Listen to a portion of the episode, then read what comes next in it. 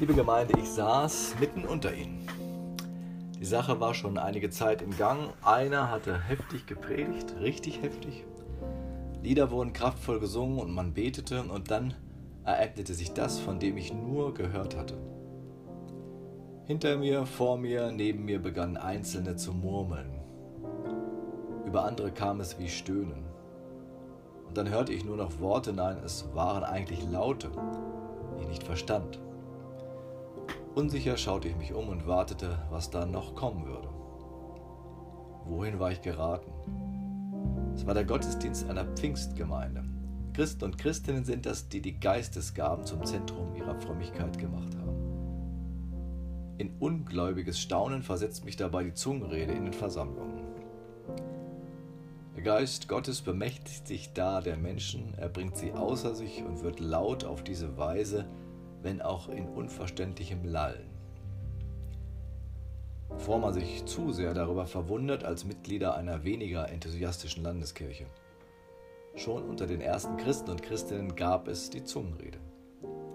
Paulus selbst hat nach eigenen Aussagen diese Gabe. Er bezeugt, darin teile sich Gott mit, und da es so unverständlich sei, gäbe es auch die Gabe der Auslegung jenes weltfremden Gestammels. Da kann man Glauben einmal so richtig erleben. Ekstase kommt überein. Der so unfassbare Geist rauscht einmal so richtig in den Alltag hinein. Im Vergleich dazu kommen unsere Gottesdienste sehr unspektakulär daher. Da sitzen wir gefasst in den Bänken und lassen uns so leicht nicht durch den Heiligen Geist aus der Ruhe bringen. Da reden wir in gewohnten Worten und Formeln und verbeten uns jegliches Lallen auf der Kanzel oder von Sitznachbarn. Paulus scheint auf unserer Seite zu sein. Irgendwann müssen die Zungenredner in seinen Gemeinden vor lauter Geistesbegeisterung außer Rand und Band geraten sein und niemand verstand mehr, was das sollte oder meinte. So versucht er die Angelegenheit einzuordnen und wieder auf die Füße zu stellen, nachdem er sich das genug angesehen hat. Ich lese Wort aus dem zweiten Korintherbrief im 14. Kapitel. Strebt nach der Liebe, bemüht euch um die Gabe des Geistes, am meisten aber um die Gabe der prophetischen Rede.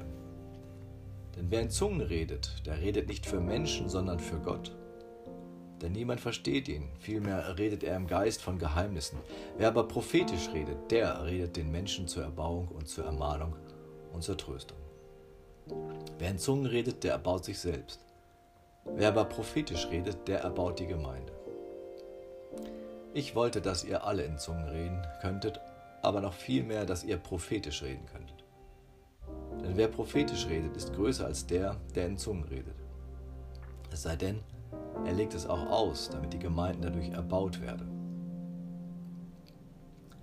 Nun aber, liebe Brüder, wenn ich zu euch käme und redete in Zungen, was würde ich euch nützen, wenn ich nicht mit euch redete in Worten der Offenbarung oder der Erkenntnis oder der Prophetie oder der Lehre?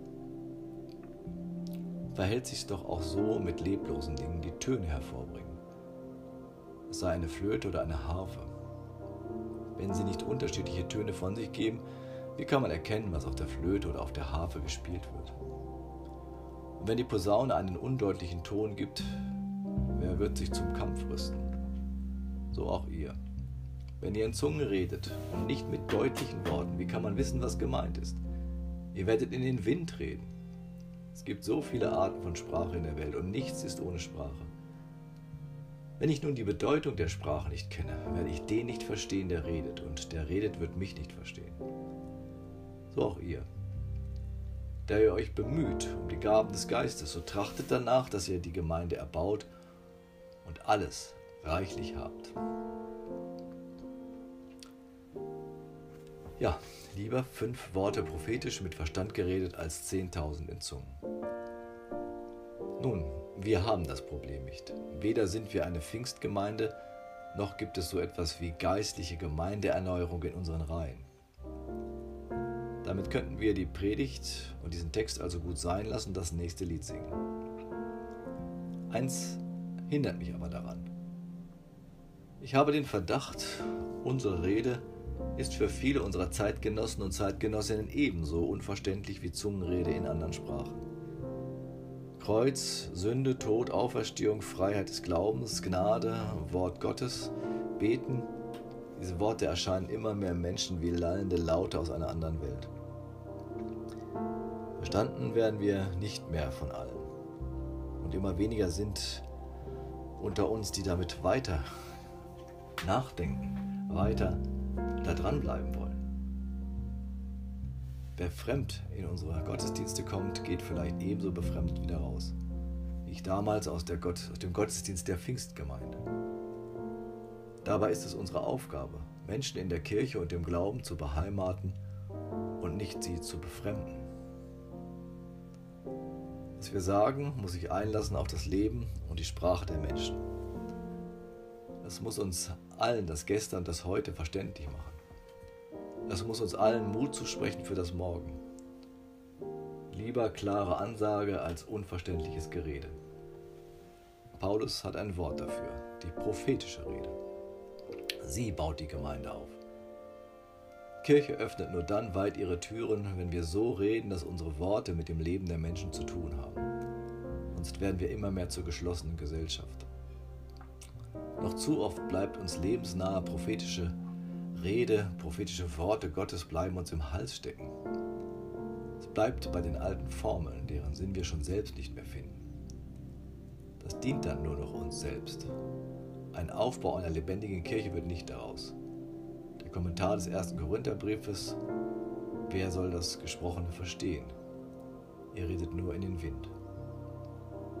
Das heißt aber nicht, uns und den Menschen nach dem Munde zu reden, um sie nur in unsere Mitte zu holen.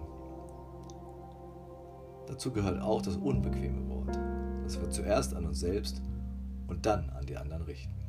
Da sollen wir deutlich von dem sprechen, was dem Leben entgegensteht. Dazu gehören Worte der Hoffnung und des Mutes. Wir buchstabieren sie in jedem Gottesdienst. Dazu gehört die Gemeinschaft untereinander, sonntags wie alltags. Nur wenn wir nicht die Gabe pflegen, unsere Worte und Gesten für die anderen und uns selbst auszulegen, verständlich zu machen, kreisen wir um uns selbst. Paulus meint, was folgt daraus? Ich will nicht nur mit dem Geiste beten, sondern auch mit dem Verstand. Ich will nicht nur mit dem Geist Gottes preisen, sondern mit dem Verstand. Ich denke, wir haben verstanden, Paulus.